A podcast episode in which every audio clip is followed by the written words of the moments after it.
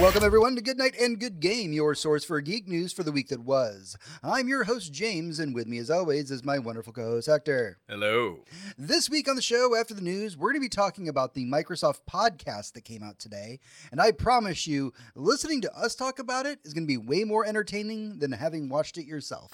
Mm-hmm. So before we start, you can head over to goodnight dot g g, where as a patron of our show, you can suggest topics for us to talk about. Also, as a patron, you get access to our off-week episodes.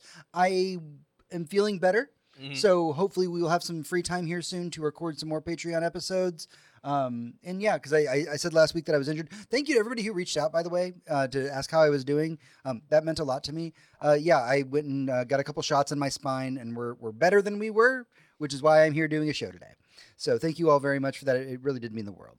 All right. With all that out of the way, it's time for the Prelude. Prelude. All right. It's the Prelude. It's time to dive into what we've been up to this week, what we've been playing, what we've been watching, what's been occupying our free time, and what has been making us happy. Hector, what have you been doing? Um, let's see. I only really have uh, two, maybe three things to talk about. Sure. Depends on if I remember what the third one is. First one is we um, went to go see Lady Frankenstein this week. Lisa Frankenstein. Lisa Frankenstein. It was so good. It was a lot of fun, like the most fun. Mm-hmm. Like Diablo Cody um, never left, so I don't want to say she's back, but yep. like...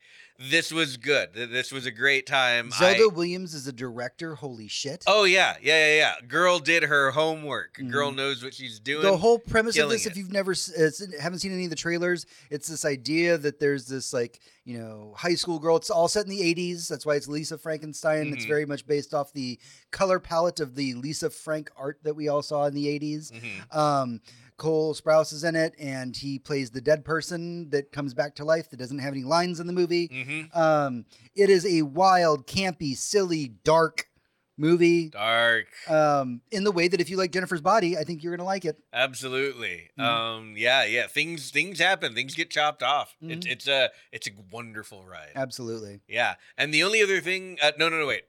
Uh, uh, spoiler for next episode... We're going to see Madam Webb this weekend. We are going to go check out this delicious trash. Mm-hmm. Um, considering that I think right now on Rotten Tomatoes is at fifteen percent. Yeah. So, uh, yeah, we will tell you all about yeah, that. Yeah, we're going to go see it next time. It's going to be fantastic. Uh, over on my side uh, of the world. One more thing. What do you got? Helldivers. Oh, we already Hell- talked a lot about Helldivers this episode, but please go ahead. Helldivers two came out. Mm-hmm. I loved the original. I got a bunch of my friends to play it when it came out on Steam. Mm-hmm. Really, really fun game. This is so far beyond what a sequel to that game should or even could have hoped to be.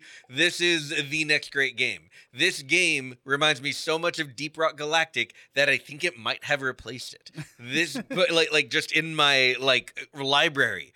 This game is so much fun. I saw someone today who plays video games for a living say that this is the best pure co-op game since Left Four Dead.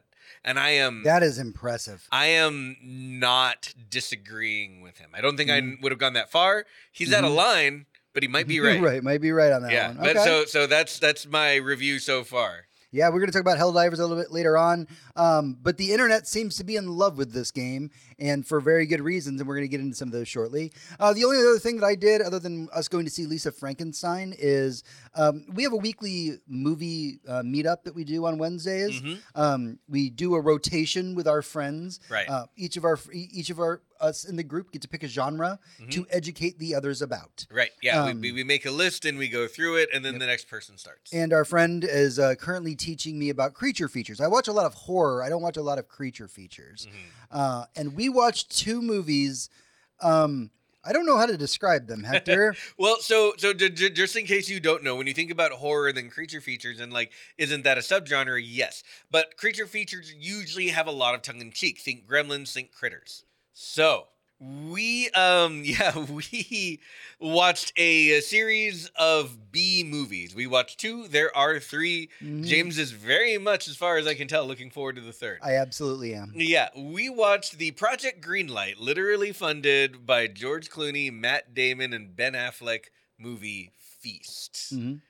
Feast, the Project Greenlight feature that is, um... Well, how much of this movie do you want me to describe? I, I don't want to. We don't have to describe too much of it because we. I, I'm going to dive into it on our Patreon at some point. Uh, yeah. But the premise of the of the first movie is a bunch of people trapped in a room, which is a favorite subgenre of mine when it comes to horror. Mm-hmm. And these monsters attack. They don't really know the rules to the monsters. They just show up yeah. and they just kill a bunch of things. Yeah, they're not monsters with rules, and everyone is in a bar in the middle of nowhere, like out in the deep country, and uh, all of a sudden they can't get out because it's being attacked by monsters. Mm-hmm. It is so campy, and so there was this thing they did in the um, mid aughts, you know, before two thousand ten, mm. where they would take something trashy and just get down into it and wallow around and roll around in that trashiness, you know.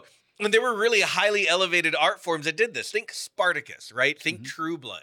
And this is what we're talking about, you know, a show that takes its ridiculous premise and really rolls around in the dirt with it. And that's this movie.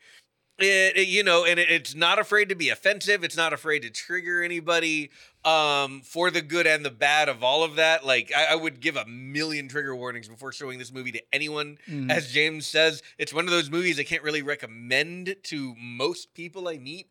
But goddamn, when like, you, like you, do I enjoy watching that when movie? When you find your people that like this kind of movie, mm-hmm. you found your people. Exactly. So, so yeah, uh, two weeks ago, we watched the first one. Mm-hmm. And you were like, you know what? That was really fun. That was like so trashy, it's almost wholesome. You know, that there's this like, God, you know, when a movie really knows what it is kind of vibe to it. Mm-hmm. And then last night, we watched the second one. We did. Yeah. And how? And, and it is uh, up to eleven on a movie that was already at eleven. So right. Like it's like a, at a it's twenty a fifteen. Something. Yeah, it, it's, it's up it's, there. It's, it's, it, uh, on the hotness scale, it's a Margot Robbie. like it, It's like we, she broke the scale, right? Like, that's this movie on the trashiness scale, on the mm-hmm. like just leaning into the B, B plot scale.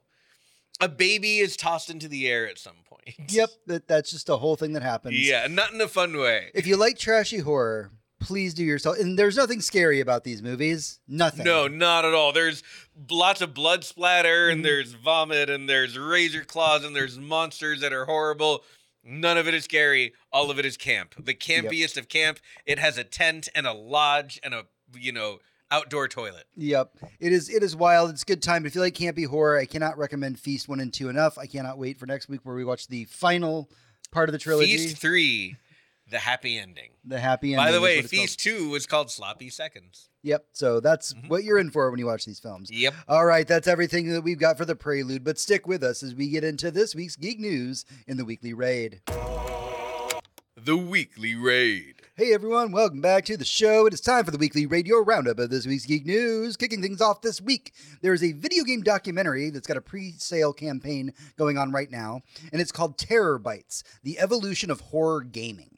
Now, this documentary will fully release in March twenty twenty-five.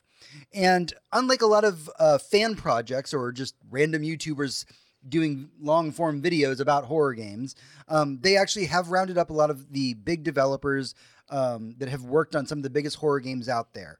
Um, so Dennis Dyack, who worked on Eternal Darkness, Ooh. worked on the original Blood Omen Legacy of Kain game, is going to oh, be uh, interviewed nice. for it. Uh, Sam Barlow, who made uh, several Resident Evil games, uh, worked on Her Story. Really? Um, Ooh. Is going to be in this one. And they even like got some Japanese people. They got uh, Yoshiro uh, Kamuna, who made the cult classic Rule of Rose. And if you oh, follow shit. horror gaming YouTube, mm-hmm. you know how fucked up that game is. And there's a reason it's got a cult following. Yeah. But Yeah. Sh- shout out to Ragnarok, who has an amazing video on Rule of Rose. Look that up. Yeah. And so this is going to be a, a huge documentary that comes out next year on just the history and evolution of horror games. And we watch a ton of YouTube at work. Oh, yeah. It's just about like the history of horror video games. And it still barely feels like we've scratched the surface. Oh, absolutely. It's, it's absolutely wild. Yeah. Is this not from the same people who brought us things like Into Darkness and the no, this F P S is a different documentary? This is different. Okay. okay. Yeah. But right that, on. that level of quality is what they're going for. Love it. Very Can't cool. wait. Uh, let's see here. Oh, after the success of the latest Predator film that was called Prey, so we, good. we finally know what's next for the franchise. We heard this week that the next film will be called Badlands, and Dan Trachtenberg, who developed Prey, is actually coming back to work on this one. Sounds incredible. I mean, Prey, um, ten out of ten, absolutely zero, zero notes. Yeah. Um, if you haven't watched that movie, I believe it's on Hulu. Hulu. Yes, it is. Um, watch it. Like, it I won have, awards. Yeah. I a have, Predator movie won awards, yeah, y'all. A Predator movie featured correct portrayal of, like, like pre-American indigenous people. Like, like, like th- this movie, so good. Like, like bent historical accuracy to its favor to make a movie about fucking Predator. Yeah, like, like, like it's they seriously speak the correct language. They're played by the correct race of actors for what mm-hmm. they're doing. Like, it's all so good. Plus, it's a fucking awesome movie on top of all of that other stuff. So, like, watch this movie. Oh yeah, it deserves to be watched. It deserves to be loved. Rewatched. One of the best Predator movies in the entire library, mm-hmm. like straight up, shot to pe- the top of the list. There are people who are currently debating whether or not is it is it in fact the best Predator movie to yeah. ever come out. Like, the original will always be classic. I'm a huge fan of the second one, mm-hmm. but like this was so fucking good. It mm-hmm. elevated what a Predator movie could be. Absolutely. I grew up on the Predator films. I read the Predator books, the oh, comics, yeah. everything. I, I was obsessed with the lore of the Predator, but I was also one of those people that's like, look, this is something that I love and it's kind of my camp, but like, I can't really recommend the Predator movies to a lot of people because, like, yeah, Shane Black's Predator was fun, but, like, not everybody's going to like it. Yeah. Um. But then I saw Prey, and I'm like, I, I would recommend this to people. Oh, absolutely. Like, like to people that don't even watch Predator movies. No, I like, would literally show that movie to my mom because she likes movies about, like, you know, that, uh, that hit, you know, historical stuff. Right. And, like, I'm pretty sure she would enjoy, like, the the female lead who is the most badass oh, a right? Predator lead has ever been. Mm-hmm. Uh, let's see. Also this week, it's been reported that Disney Plus, uh, after they raised their prices in October, over one point three million subscribers closed their accounts. Hmm, good for them. And yet, Disney is still projecting that it will add between five and six million new subscribers by the end of March. Hmm. That's weird. Uh, they haven't announced any plans to, like, go international, right? To, like, mm. enter, like, other markets? Nope. They haven't said anything about it. Huh. Yeah, I don't but know. It, but it is really going to show... Bob Iger literally just learned about, like... video games? Fortnite. So that's, yeah. We'll they, talk about that here Disney in a minute. Doesn't always know what's going on. Yeah. So it's interesting because we are kind of in this space, um, if you follow the news at all, where people are backing out of the... Um, streaming race, and not and I don't even mean mm-hmm. companies. I mean just like us as viewers oh, yeah. are so tired of having fifteen subscriptions. Yeah, we're just canceling all of them. Oh yeah, yeah. yeah. I, I remember thinking to myself as a child, like like as a you know like junior high student, when I someone would tell me about cable prices and like how many channels there are and how many different things there are to watch and how expensive it was. Like, why would anyone pay for that? And growing up as a teenager in high school, I learned to pirate my media because why would anyone ever pay for that? When streaming started, it was at such a good price point that I was like, you know what? This is worth paying for because I don't have to do piracy anymore. Mm-hmm. They're, they're driving us all back. Yeah. They're sure. literally driving us all back by making of their services exactly like the thing I knew as a child was a scam. Mm-hmm. So, yeah. And that's just the state of the industry right now. I mean, I look at it, and there was this time where I remember when Amazon and even H B O was doing it, where they started putting like at least a mini ad before their uh, scripted shows, but mm-hmm. it was always for another scripted show that they do. Right. So it was a little sizzle reel for all the yeah. other like shows that were made by the network, and especially by Amazon. That was super helpful to me because yeah. I would go like to watch Man in the High Castle, and it'd be like, "Well, if you like Man in the High Castle, like here's this other show that Amazon produces yeah. that you might like as well." Amazon has produced um, some amazing shows, by right? The way. Um, but now we're hearing these rumors of like certain streaming services that are doing that, but they're advertising like either for other networks or just uh, movies that are coming up, or they're you could tell that they're being paid and sponsored by other things. Mm-hmm. The thing that most people pay to not have to deal with on YouTube anymore. Exactly. And so I think that honestly in the next, you know, year to two years, we're going to see most of these streaming services. And we've talked about this a bit on the show in the past. Um, we've, we're seeing a lot of these mergers. We're seeing a lot of these um, people that thought they could get into streaming and didn't realize how expensive it was because they have yeah. to make original programming at that point. Mm-hmm. And keep in mind, when we were talking about the good old days of streaming in giant air quotes for internet that can't see mm-hmm. me, um, We're talking about the fact that before Netflix had a house of cards, Netflix was just doing a streaming service yep. just to put movies on there to make it easier for people, right? Right. It was just like, hey, do you not like want to get D V Ds in the mail anymore? Right. We have a couple things up on a streaming platform, uh, you know, just in case you like it. And people liked it so much that it is now the de facto business model of the entire industry. It's true. Yeah. The only people with cable anymore are boomers. Mm-hmm. Like, like, yeah, they called millennials cord cutters. And now, like, I mean, you get, I watch more long form content on YouTube than I do of anything produced professionally. Sure. Anymore. I mean, there's a reason why things like Nebula, and if you're unfamiliar with Nebula, it's where a lot of the YouTube creators went to mm-hmm. um, because they weren't making a lot of money on YouTube. So they, they created their own service yeah. where they were not bound by things like copyright. Right, where it's not always like, hey, I want to make an essay about a topic, but I can't because the algorithm will, sla- will slaughter right, me. Right. They will demonetize my video, and they will not recommend me to anybody new simply because of what I'm talking about. Right. So, so for instance, uh, there's this topic that I wanted to, at some point we will dive into um, on the show, where there's this discussion about sex and media. Mm-hmm. And recently you got to watch a long form video on oh, Nebula yeah. about it mm-hmm. and why some people are turned off by sex and media these days. And that's just not something you can find on YouTube. Like YouTube will mm-hmm. de- demonetize you immediately. They will just shut your video down.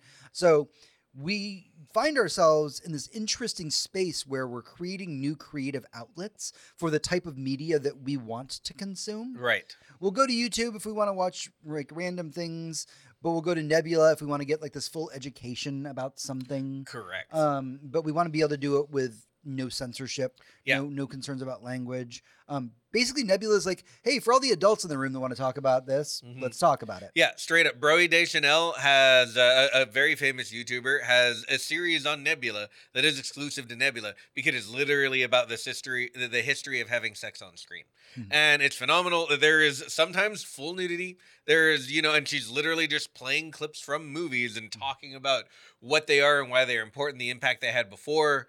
Good or bad or whatever, but it's a f- fucking fascinating series, and you can only watch it there. Mm-hmm.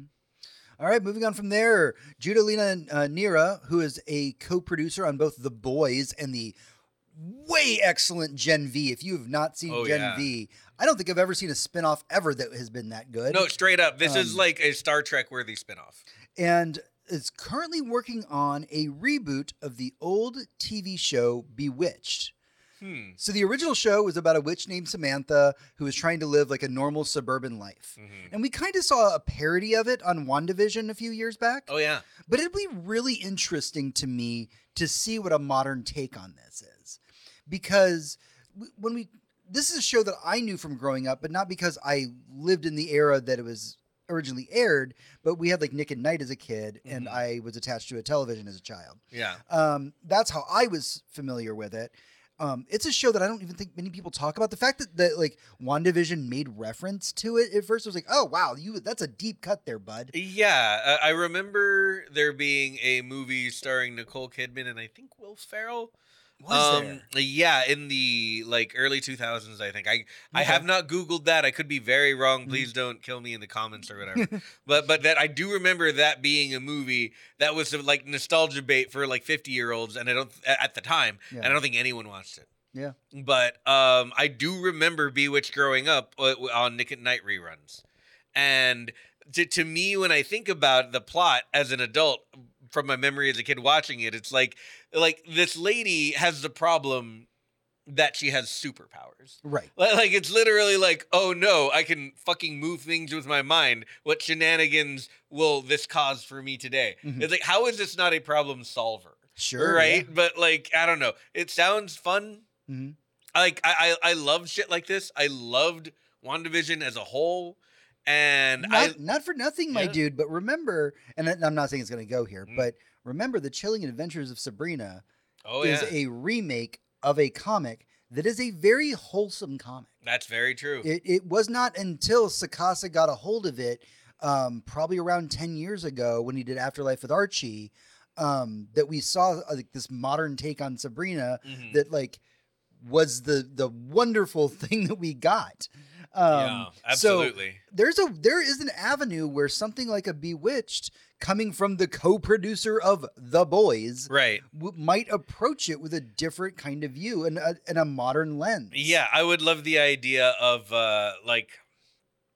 Right, like when you think about Sabrina, mm-hmm. Sabrina's problem, like in the most recent show, yes, uh, not the Melissa Joan Hart one, the mm-hmm. Kernan Shipka one, um, is that you know she stumbles across a real life problem and tries to solve it with her superpowers, right. And that's where things go awry. I would love a Bewitched with like a mature adult who knows that using their powers has consequences and like is forced to do so for reasons or something. And at this point, we get to see not only the like sacrifices that are made in service to power, like, mm-hmm. yeah, witchcraft is real and it's fucking hardcore. Mm-hmm. And like, if you want to turn, if you want to change something and you materialize it in reality, there are consequences, right? Think yeah. like Full Metal Alchemist style consequences. Oh, that would be so cool. Right? And at the same time, you have someone who is forced to do this because of the circumstances of their life for some reason. This sounds like an incredible show. And I I hope that's what she's making. Yep. I'm sorry, I don't mean to write anybody's show. I'm not a writer. Exactly. All right, moving on from there. It's your time to shine, Hector, because Arrowhead Game Studio, the crew who created Helldivers two, mm-hmm. is currently ramping up their hiring thanks to the overnight success of the game. Right. Why am I mentioning this? Because currently we live in a time where almost everything that we talk about for the video game industry is bad. Mm-hmm. And it's nice to just, it's nice to have something nice happen. Yeah. Hector, why is the game so popular? Why is it so exciting that they're ramping up? Tell us about Helldivers. Just, I'm giving you the platform. Speak to the people. James, um, just quickly answer me this question. Do you like the movie Starship Troopers? I do. I watch that movie minimum once a year. I read the book minimum once a year. Yeah. It's a pretty pretty fucking great movie, right? It really is. Yeah, absolutely. Yeah. Paul Verhoeven just nails it. Everything he takes is. this this like kind of fashy book and literally Very, translates uh, no, no. it. I read You're it right. It is monumentally fashy. Yeah, yeah, yeah. It, it, he takes this alarmingly fascist book mm-hmm. and turns it into a metaphor making fun of fascism in the most hilarious and stinging way possible. This is, this is fucking like, like, like, like the, the, the, you know, the Springtime for Hitler in Germany levels yeah. of like making fun of fascism. Mm-hmm. Um, and so that movie is where this game gets all its shit from. Mm-hmm. It's literally soldiers from a fascist government rocketing them into space. Uh, on ships, my ship is literally called the Sword of Democracy. My buddy Ross's ship is the Spear of Freedom. You can select a thing of things mm-hmm. from a list and name your ship, and that is yours. And your friends join you on it in a group of between one and four players, and you are dropped to a planet to do a mission for Super Earth in the name of democracy. Mm-hmm. We recently... Filled out, uh, um, finished up uh, Operation uh, Valiant Stronghold and are heading to the next system to fight the automatons after me personally dropping several nukes on an intelligent species of bugs mm-hmm. that is basically, you know, defending their planet. All... There are so many things I could say about this game. I could talk about it for hours. I can say there is an emphasis on friendly fire for the sake of a comedy If comedy first, second realism, because everything is a hazard on this planet. Things are hazardous because war is real, mm-hmm. right? So if I blow something up over the head of my friend and it falls on him, he dies. If I mm-hmm. shoot my friend, he dies in the same way that a person would die if you shot them. Mm-hmm. Like, it's not like, oh, there's a little friendly fire damage. No, it does as much damage to him as it does to bugs. I, because I have a ship in orbit that dropped me on the planet, can call down things like fighters with bombs, uh, an orbital strike, an orbital laser. We'll do all of these things. And if my friend is anywhere near where those things are happening, mm-hmm. he will die. And I decide where it comes down. And I'm also in constant communication over voice chat with them. So it is up to all of us to work together to not kill each other. Funny thing is, it's funny when we kill each other and we have infinite respawns as long as there's still time left on the mission. Okay. There, there's like... the, the last thing I'll talk about is realism for a little bit longer, because there's a little bit of story to everything, and that's really what ties the game together. The reason that different missions have different times is because your ship literally is in orbit, and it is traveling faster than you sitting on the ground. And once it reaches the end of that level, you can no longer call things down like orbital strikes or jets, mm-hmm. or even reinforcements. That is when the mission ends. So like everything gets tied together in this really realistic way that is also fun and stupid in the exact same way we remember Starship Troopers. Yeah, if you use real bullets while you're training to fight, someone's going to get shot in the face. Mm-hmm. That's this game. That's, you know, what I love so much about it. Um, again, the best co-op experience I've had in a really long time. And if you are a fan of this show and you've listened in the past, um, this is like, I, I've expressed my undying love for Deep Rock Galactic, and I've never seen a game as close to it in spirit as well as execution. Um, I wish this game nothing but the best, and I can't wait to play it all weekend long this weekend. I, actually, I hope to see you there. I don't think I have it in the news, but um, there was an article that came out just like literally today, right? Mm-hmm. Where they said that the reason they're not putting PvP in the game is they don't want a toxic game. Correct. Yeah. It's a game, again, where you're role-playing a fascist. I don't think they want those people fighting each other and calling each other names in the, in yeah. the thing. It's about working together. It's mm-hmm. about democracy, guys. Managed democracy. So why is, it, why is it so exciting that the studio's ramping up, other than the fact that there's so many layoffs going on right now? But well, what? That's basically the number one thing, is a studio hiring people is the best sign we've seen from any game studio in maybe the last six months. Mm-hmm. Because all it's been is layoffs, layoffs, layoffs, layoffs. Successful games laying off people. Successful studios laying off people. Mm-hmm. Not to mention, like, flops just closing studios. The studio that made fucking Disco Elysium has canceled all future projects sure. for it. And we're probably going to talk about that later. Yep.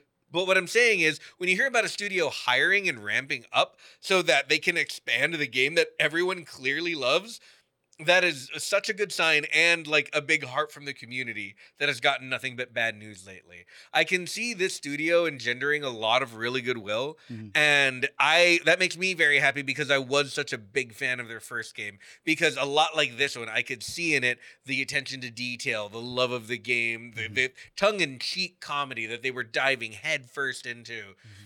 And the, the the love of the shenanigans that come with good co-op play with high friendly fire damage. So, yeah, um, I, I, I think I've said all that I can. Yeah, great. All right, let's move on from uh, everything that's Helldivers. Uh, the F T C has filed a complaint against Microsoft for laying off almost two thousand workers after their acquisition of Activision Blizzard. In the original agreement, Microsoft was supposed to, and I'll quote this, maintain a pre-merger status quo, meaning that they were supposed to keep the headcount marginally the same where they could after the merger happened. Mm-hmm. Microsoft has since fired back, saying that the layoffs were already going to happen at Activision Blizzard, no matter whether or not Microsoft had purchased them. This is complicated. No, it's not. It's evil. If, Legally, it's complicated. Uh, it's, uh, no, fuck them. Like, they're, they're guilty of being assholes. Like, I don't care what happens legally. Nothing will happen to them legally. Nothing would ever happen to them legally. If someone tried to make something happen to them, they would literally buy the country. Like, like that's where we are. Um, what this is, is either Microsoft defied the law explicitly and are basically sitting around saying, now try and fucking enforce it. Mm-hmm. Or they bought the company with all the news, with all the media going on. They failed to inform the public that this company was planning mass layoffs and then just let them happen under their watch without doing anything about it. Mm-hmm. Also fucking evil. So, I mean, six in one, half a dozen in the other. No one will be held responsible for this. No one will go to jail, because like no one goes to jail for financial crimes in this country.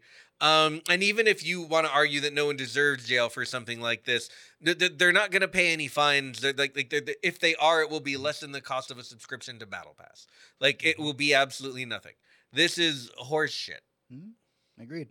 The staff of the gaming media company I G N are taking steps to unionize. They are asking for fair and competitive pay, especially because those who work on site live in extremely expensive areas. Mm-hmm. Quote, we need clear paths for career growth, including management training, to ensure our team leaders are both supportive and effective. We must avoid future mismanaged pivots and reorganizations, as well as address the ethical editorial concerns that have grown with the acquisition of sponsorship-focused subsidiaries. It was not mentioned in this, by the way, but there's an undertone of also A I question mark. Mm-hmm. I mean, fucking hear, hear. Mm-hmm. Like, honestly, I, w- I, w- I would, I would pow- pound my cane on the ground and shout hear, hear in my powdered wig if I could. Like, absolutely all of that. Every, everyone needs that, first mm-hmm. of all. Second of all, like, the games industry needs this more than anyone. Uh, that journalism needs this more than anyone. Every, it seems like every industry needs this exactly as much, because we're all being taken advantage of. We're all being put through the ringer and the grinder and spit out the other end with nothing to show for it. True. So yeah, absolutely. Unionize if you can. Do it. Disney has Scare in- there you go. Disney has invested one point five billion dollars in Epic Games. This isn't the first time Disney has worked with Epic Games, as there's a ton of Star Wars content in Fortnite, but it does mark the first time they've invested so much into the company. Yeah, the, I remember seeing this news and thinking, wasn't this already in Fortnite? Yeah. Doesn't Disney already have a partnership with Fortnite? Mm-hmm. And the article was basically, the, the article that I saw mm-hmm. was like, Bob Iger was surprised when he discovered how much the children in his life were playing video games. I guess he thought they were all reading and playing outside. Like, what was the, like, what the fuck? I don't, I don't think I've seen a kid playing outside in the last ten years. No, man. No kidding, right? And I really hope they do. Outside's awesome, kids. To all the children who listen to us, right? Please, you shouldn't be. No, don't. Uh, ask your parents first. It, it's up to them. But, um, yeah, no, kids are playing video games. You know why? There's not enough media to be consistently watching things. At least there's not enough that people consistently like. Mm-hmm. And they're trying. Social media is trying. YouTube is trying. But you know what? Since we don't go outside and play anymore, there's video games, because they take up a big chunk of our time, and they exercise our brains, and they exercise our bodies in like hand-eye coordination sort of ways, unless you're playing in V R or playing D D R or something. But yeah, we've been playing video games for a long time, dude. I've been doing it since I was a child, and you were probably in your thirties. So you, like, discovering now that kids play a lot of video games hurts my brain. Also, the isn't your business children? Bob Iger also forgot that LucasArts existed. Yeah, that too. That they closed, that Disney closed an entire division of video games. And yeah. Now they're like, we should start making video games, guys. We should really just have, like, cool video game stuff going on, guys. And why do people keep making such shit video games? Why is the best video game Disney has ever been a part of Kingdom Hearts? like like like straight up. The lore, Hector, the lore of Kingdom yeah. Hearts. All right, as we wrap up the news segment of the podcast, uh it's time for this week's layoff news. Uh mm. Small this week, thankfully. Uh we kind of touched on this earlier. The developer of Disco Elysium, Z A slash U M, is ramping up to lay off about twenty-four employees, which according to GameSpot is a, r- roughly about a quarter of their staff. Mm-hmm. um Embracer Group, the Swedish mega publisher, is, has laid off almost fourteen hundred employees in the last six months. They are claiming that they are doing this to try and, and I quote, reduce their net debt, as their C E O has said that the restructuring is about creating a strong foundation for the future. Embracer Group this week also said that their absolute number one concern was their stockholders. Mm-hmm. And, like, of course, of course it is. Of course it is, mm-hmm. right? Of course it is. Like, like that is not news to anybody. It is not a shock. It is not a surprise. But what it is, is it's saying the quiet part out loud at the exact same time you are firing people. You are ending people's employment at a time when they're not being snatched up. There was a time, and I had this conversation with another friend of mine last week. There was a time when layoffs in the industry were almost seen as a good thing, because you had really talented people end a project, something like G T A five or mm-hmm. some some other big project. And it's like, well, we ramped up production and we had like three hundred developers. We don't need three hundred developers sitting around. We're no longer making the biggest triple A game the world has ever seen. And there'd be layoffs. But here's your payout. Here's your bonus. No, no, no. Sure, sure, sure. But every other studio mm-hmm. was like, oh my God, look at all that fucking talent. Nom, nom, nom, nom, nom, nom, nom. They grabbed everyone they could. They're like, oh my God, you literally did like the facial animation for Ellie in the first Last of Us game? Yeah, get in here. you know, holy shit, you're just, you're responsible for the design of the weapons in Halo? Come here. You know, like everyone they could. And there was a feasting frenzy, and every other studio started gaining new talent, and better and better games came out. And that was, that's not a good thing, but a good thing came of it. Mm-hmm. That's not the case anymore. We live in a world right now where we've had thousands and thousands, tens of thousands of layoffs in our industry, and no one is snapping them up. And this is according to the devs themselves as they speak out. People mm-hmm. aren't looking around and saying, look at all this incredible talent. Those studios, when they do have openings, are hiring the people they can pay the absolute least, not the talented ones, not the most talented ones, True. I should say. Not the ones who will demand what their resume deserves, but the ones who are like hungry and right out of college. And like, while there's, those people should be hired, it, it is in lieu of paying someone what they are worth to do a really good job mm-hmm. that they know they will. It's a bad thing for the industry. Mm-hmm. It's literally suffocating the life out of the art that they are responsible for making so that they can please their shareholders. And of course they do. Of course they do. That's literally how capitalism works. But it is poisoning the industry. It is. Well, fortunately, that's the only two sec- uh, bits of layoffs that we have to talk about this week. So what we're going to do is we're going to take a small break and get in the mood for our main topic in the boss room. Boss room. Hey, everyone. Welcome back to the show. This is the boss room, our main topic for the week, sometimes related to the news, sometimes not. This week, we are talking about the announcements that were made on the recent Xbox podcast. So let's talk about it. Were there announcements? So we need to, I need to address the pink elephant in the room here. Mm-hmm. I had the show notes done before the Xbox presentation. And I turned, I turned to Hector earlier this week and said, hey, Hector, mm-hmm. Microsoft is going to do a big thing on Thursday. Yeah, I heard I'm about that. Sa- it's going to be big. I'm going to save the boss room because whatever they're going to say, it's obviously going to be a game changer for the whole video game industry. And we need to have the time carved out of this show that we take so much time and care and love to produce, that our producer, John, really does all the work for, and make sure that our boss room is like really, really good. And we can dissect everything that Microsoft talked about at their pod. Jesus Christ, it was bad. Yeah. No, no. And I'm sitting here like, James, you're right. You're absolutely right. Look, Microsoft announced that they had something to say, and they announced that this is not a Games Direct. This is not mm-hmm. a sizzle reel of trailers and showing you upcoming projects. We just have something to tell you, and it has something to do with the way we release video games. So please tune in and just hear us out, okay? We have something to say. Yep. And I was like, holy fuck, this is going to be big. Yeah, we better carve out the boss room. Yeah. So I'm just going to do the highlights, and then we can kind of talk about it. So they talked about Diablo's coming to Game Pass. Um, mm-hmm. They said that their games, Xbox exclusive games, will be coming to, and I quote, and I was writing notes as we went, other consoles. Mm-hmm. Then they talked about how the best experience to play an Xbox game is, is actually on an Xbox. Mm-hmm. They talked about cloud gaming, but like all of the, and you're, if you're saying to yourself, James, why are, why are you being so vague about this? Why, why are you talking about these topics in such vague terms? It's because they talked about it in vague terms. We're, we're they, just quoting. They, they literally used the words other consoles. Mm-hmm. Xbox games are coming to other consoles. Okay. They talked about cloud gaming and how it's still so important and how they're still working really hard on it. Basically with that kind of wording. Yep. They said that Xbox is still the best place to play Xbox games, and there will be a new Xbox console because they're ramping up to make a new Xbox console. That's it. That was almost thirty minutes of our day that we sat in our office and watched this thing, and I tried to take meticulous notes, and I still only got about four sentences out of this whole thing. I just had a thought.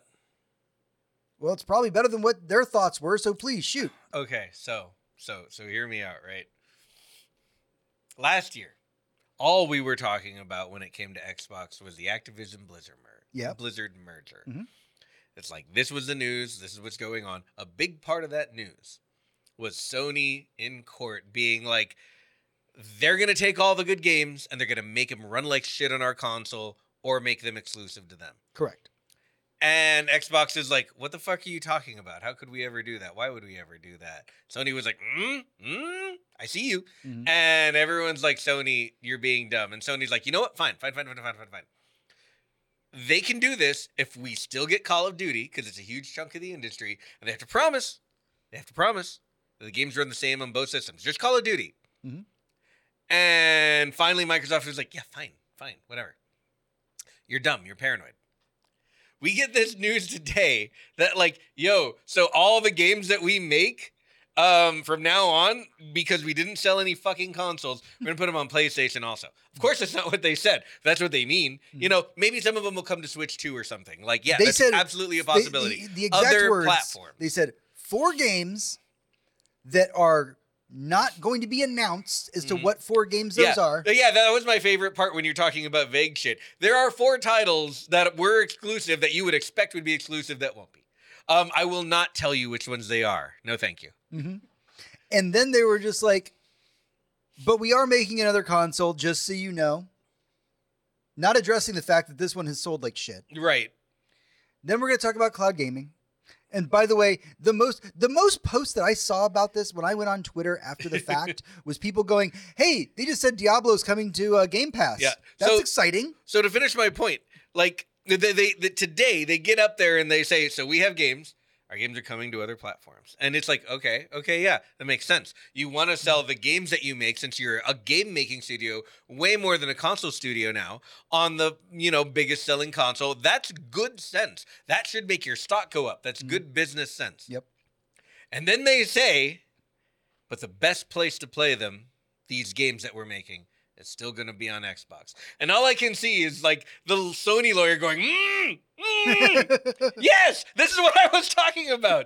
How you know that game's going to run at sixty F P S on the Xbox and thirty on the PlayStation. You know that's what you're doing. I'm so glad I defended Call of Duty. You assholes. I'm not saying that's what they're doing. That's not even rumor and speculation. That's my stupid headcanon. But that's all I can think about.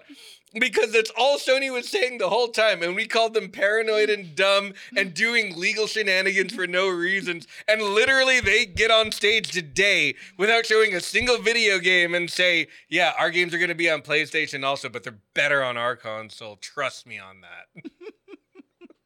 The nice thing about the Boss Room, if you're new to the show, by the way, welcome if you are, um, when it comes to the news in, in the main section of the Weekly Raid, uh, we keep everything very much facts. I pull from multiple sources to try and keep some fucking sense of journalistic integrity.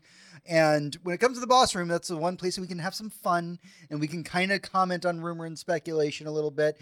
But Jeezy McCreasy, that fucking thirty minutes, like uh, there's a good friend of mine, Lee, he was sitting in Discord with me. We always watch these presentations together when they go on, and he's talking about all this stuff. And he goes, you know how they say, like, this could have been an email. Yeah. And he goes, this whole thing could have been a tweet. Mm-hmm. And then he goes, but like, not even like a tweet now, but like a tweet a few years ago when we had like a, a hard character limit, like a right. short character limit. That's what this could have been. Yeah, you had one hundred forty-four characters. You had a paragraph and a third at the best. And that's what we got is they came out and they said, Diablo's coming to Game Pass, mm-hmm. play games on Xbox, cloud gaming exists. Mm-hmm. I guess. I don't know anyone who does it, but it's right? there. Cloud, cloud gaming exists, and our we have four games that we refuse to tell you what they are that are first-party exclusive that are coming to other consoles. And he, he also emphasized the fact that all the ones that are coming to the, the uh, other consoles... Mm-hmm. Weird way to put it, too. Yeah, the just, other platforms. Just other, other platforms. Yeah, he probably just, means every platform. He's probably like, look, if you've got, like, Origin, it's on there, you know? Have you ever, like, heard... Please don't hate me for this. You ever heard, like, an old white dude? Oh, and, yeah. And, and My whole life, And dude. He says, like, well, you know... some other people moved in down the street. Uh. And it's the way that they say it. Yeah, they're just like a... Mm. Yeah, I think I know what you're talking about already. Yeah. Some other people moved in down the road. That's the way that Xbox was saying other consoles. Oh, yeah, yeah, yeah. Like, The other consoles, yeah, you know, you know, the ones that aren't like us. Yeah, if it fits on the Switch, you know, we the Switch can have it. There's no reason. As long as the Switch isn't trying to switch in my direction, I'm yeah. okay with yeah, it. Yeah, yeah, as long as the Switch sticks to its own switches, you know, it's good. That's what it was like. And don't like. get me started on the PlayStation. Don't even get me started. Like, you would figure that if you're talking about the first move in... The the one thing that a lot of gamers have wanted for a long time is a one console future, mm-hmm. right? One piece of hardware that they can get all their games for. Yep, and, and then it was Steam. Right, and then it was Steam. And then we're like, you know what? We all said this when Xbox Game Pass came out. We said, you know what? Game Pass is great. I would love to be able to play it on my Switch or my PlayStation someday. Oh, yeah. Not going to happen, one hundred percent. But we would love if that were the, the thing that happened. Mm-hmm. And this should be a moment in video game history where we look at this and they should have come up on stage and said, hey, we've got four titles coming out. They've been our competitors in the past, but we're releasing three on the PlayStation and one on the Switch. Mm-hmm. We can't tell you what they are, but these are the people that we're working with. We're going to let the developers tell you. And almost a lot of this is the exact same wording they used, mm-hmm. just without the bitterness to it.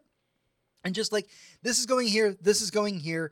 We'll announce what the titles are here in the future, but it's an exciting time for the future of Xbox, for the future of Microsoft, for the future of PlayStation, for the future of the Switch. We are all coming together. Mm-hmm. That's what it should have been. Not, yeah. not like, did you, Sally, did you see the other consoles have moved down the road? I'm going to, you know, I'm not, I'm going to, I'm going to be a good neighbor. I'm going to take him a casserole. Right? But like not the good casserole. No, no, no. I'm not going to use the good tunic for the we're, casserole. We're going to give him like the, the funeral casserole. Yeah, not yeah, like the know, welcome the, to the neighborhood yeah, casserole. Yeah, the dead people casserole. That's what, that's the one they're getting. And that's my, my biggest frustration about this, because leading up to this event for the last week, there's been a lot of rumor and speculation online. And there was oh, a yeah. lot... Like, like how many videos did we try to look up today that were like just the conference? And it's literally everyone reacting. And I saw titles on reaction videos that were like the end of Xbox and right. Xbox is over and watching the fall and like, mm-hmm. like nothing happened. Yeah. And that's, and that's the saddest part about this whole thing being a fart in the wind is just, it had the potential, even with just the announcements they gave us, mm-hmm. it had the potential to shake up the games industry and create a place where the, we as video game, good God, video, video game, oh, it's hard to say out loud. Mm. But for a long time, video gamers have had a problem with picking sides in a mm. bad way. Mm-hmm, mm-hmm, and they've been mm-hmm. like, we gamers. Yeah, we gamers. We, we have picked a console, and this is what we're sticking with. This would have been the moment mm-hmm. to plant the flag in the ground for democracy and said, we are all coming together because we all love games, yeah. and we want to make sure everybody has access to these games. Mm-hmm. And we should all be celebrating that we have a medium in the face of an industry which is getting pounded in the ass. yeah. With layoffs. Oh, yeah. Yeah, the people who make video games are having a bad time. They're having y'all. a bad time. And like a little bit of hope saying like, you know what? Your game that you've been working so hard on for ye- literally years mm-hmm. has a chance to sell a million more copies because we're not worried about what console it's being released on. Yeah. And instead we got... Diablo on Game Pass, cloud gaming is, is is cloud gaming. We are making another console. Xbox is the best place to play Xbox games. And also some of our games are going to the other consoles. Yeah. I'm telling the sheriff. Yeah. Honestly, I just want them to be aware of the situation. Right. Uh, they just uh, need to understand that the other consoles are moving in down the road. Yeah. There's this like... Yeah, just James, like, you just kind of inspired me. Like, think about how classy today could have been. And think mm-hmm. about the high road that Xbox could have taken. Think about uh, the Xbox could have come in and said, like, we believe here that Game Pass truly is the best deal in gaming. We're proud to offer mm-hmm. that deal. We're proud and we want more people to have it. And you know what? We know that there's a large install base of PlayStation fans, and we know how much they love video games, and we love video games too. We have so much more in common with them than we don't, like literally everything. And we want them to have access to our library of games because we curate it, we specify it, and we think that we have one of the best libraries in gaming, and we want everyone to have access to it. So announcing today, yeah, if you have a Game Pass subscription, you can load that up on your PlayStation. Mm. And, like, all the goodwill. Yeah. Literally everyone being like, holy fuck, these tuxedo wearing motherfuckers doing the classiest thing I've ever seen in my mm-hmm. life, being like, more people need access to games. We're on the side of art and good art, and we want everyone to be able to have it, not just the people who buy our console. So here you go. Uh, Switch also, maybe Switch two or whatever. You know, whatever mm-hmm. we can get. We want people to play these games because we love them and we believe in them. Where was that? Mm-hmm.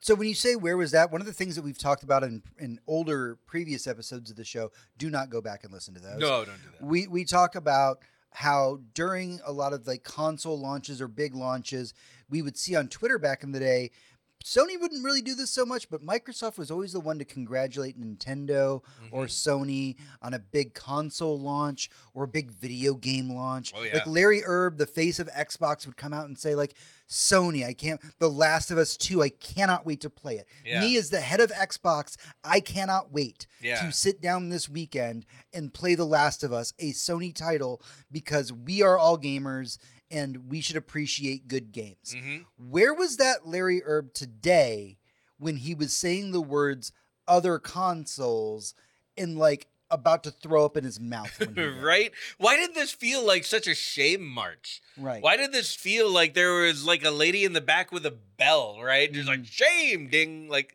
like what the, why would, why did it feel so much like they were defending themselves? Mm-hmm.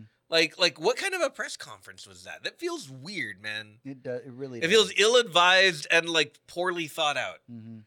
And like again, like you said, the things that we're fantasizing about, like the cool, like Game Passes on everything now, that would have been amazing. And they didn't have anything like that. They didn't have the sure. time to make that deal. Would have been a whole other thing. They really should do that. By the way, if this message ever gets to you.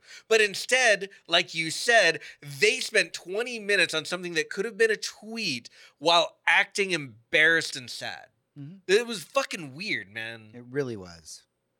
What, what was that? Uh, I feel like I'm taking crazy pills. I know. That's where I'm at. All right. I'm going to wrap this whole thing up. It was a weird press conference. Hopefully things will get better in the future. Whatever these four mystery titles are that are coming to other consoles. Yeah, I can't wait to play them on my P S five, probably at a worse frame rate. Right. Uh, we will talk about them on this show uh, the moment that we hear about it. Um, and that's everything that we have for the show this week. Don't forget that you can head over to goodnight dot g g to become a patron of our show. You can head over to facebook dot com slash G N G G cast where you can chat with us as well as talk to me directly at G N G G cast on Twitter. Thank you to everybody who's been in the live stream tonight. It's been great to see some some friends and some new faces and everybody come in here to talk about stuff. It's uh, it's good to feel back. Yeah, I know man. La- last week I was rough around the edges. Now you got a little skip in your step. I, I do, in fact. Yeah. Thanks, Microsoft and other consoles mm-hmm. for giving that to me. But until next time, for Hector, this is James. And for James, this is Hector. Everyone, good night. And good game.